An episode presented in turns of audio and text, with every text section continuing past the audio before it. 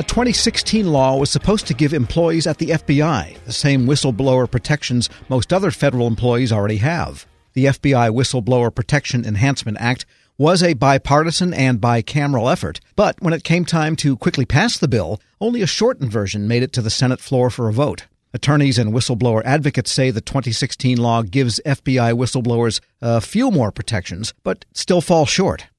Federal News Network's Nicole Ogrysko joins me now with the story of one FBI whistleblower who says he's still waiting for his day in court. Nicole, tell us about this whistleblower. So, the whistleblower is Darren Jones, and we've actually written about him before uh, three years ago when this bill was passed. Uh, he's a former GS 15, and he was fired back in 2012 from his position at the FBI for what he says were disclosures that he made uh, he found, uh, in his view, violations of FBI procurement law and also violations of the FAR. And he made these di- disclosures to his supervisors. He appealed his determination with the Justice Department IG and with took his case to the Merit Systems Protection Board at the time, but DOJ dismissed his case because he made those disclosures at the time to his direct supervisors, not one of nine top level FBI officials who, under law at that time, were the only people who could hear potential whistleblower disclosures. It's a very specific, very arcane law that only applied at that point to the FBI. So, and by the way, what was his job at the FBI? He was in procurement. Jones is also an attorney himself, so he's been representing himself during this whole ordeal over the past uh, seven or eight, now going on eight years at this point. But so when this 2016 law was passed, Jones thought, okay, this is my chance to have my case heard again.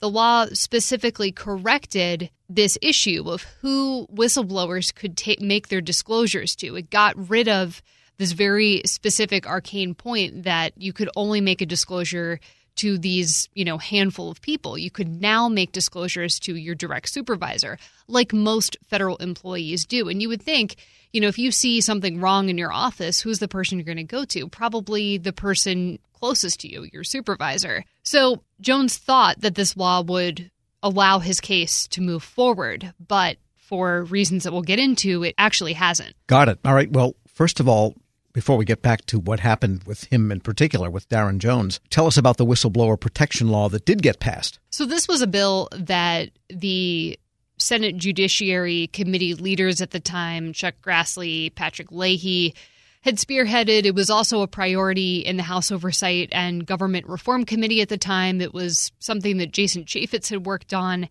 And the bill, like I mentioned, it did address, you know, who you could make disclosures to, and it corrected that by allowing FBI whistleblowers to make them to really anybody at the department. But it also would have given F- the FBI a process to investigate and adjudicate these potential disclosures, whistleblower retaliation complaints. And it also would have, and this is really key here in Jones's case, it would have given FBI whistleblowers the right to have their case heard uh, again by a court of appeals, and that's something that they have they have never had. This bill would have addressed that. However, this bill it passed in the House with bipartisan support. It passed in the committee, the Judiciary Senate Committee, with bipartisan support, unanimously, in fact. When it got to the Senate floor, it was revealed that there was some objection with the bill and that it wouldn't be able to pass under unanimous consent. That's basically a quick, yes, we all agree to this sure. bill. And so what ended up happening is lawmakers had to carve out non controversial parts of this bill, replace it, put it in a new bill, and have that pass. And it did pass on the Senate floor back in December 2016. The shortened version of the bill didn't include the right to judicial review. So that means that for FBI whistleblowers like Jones, he isn't able to have his case reviewed again, even though the law has since corrected the fact that he could take his whistleblower disclosures to his supervisor, which was the issue at the time. We're speaking with Federal News Network's Nicole Ogrysko. And so tell us more about his case. What did he allege and what's his status now? So once this law was passed back in 2016, you know, Jones appealed again to the Justice Department. They denied his case actually just in the days that the bill was signed into law by at the time President Barack Obama. Um, he has, uh, you know, the National Whistleblower Center has advocated for him.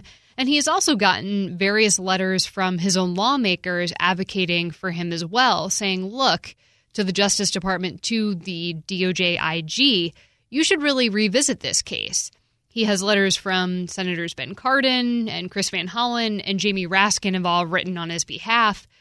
But unfortunately, the IG has come back and said, look, this is out of our hands. We don't have the ability to really adjudicate this. And, you know, there's nothing more that we can do. So at this point, Jones feels that he's kind of stuck. And I talked to, you know, some attorneys at the National Whistleblower Center, and they say, yes, he is stuck.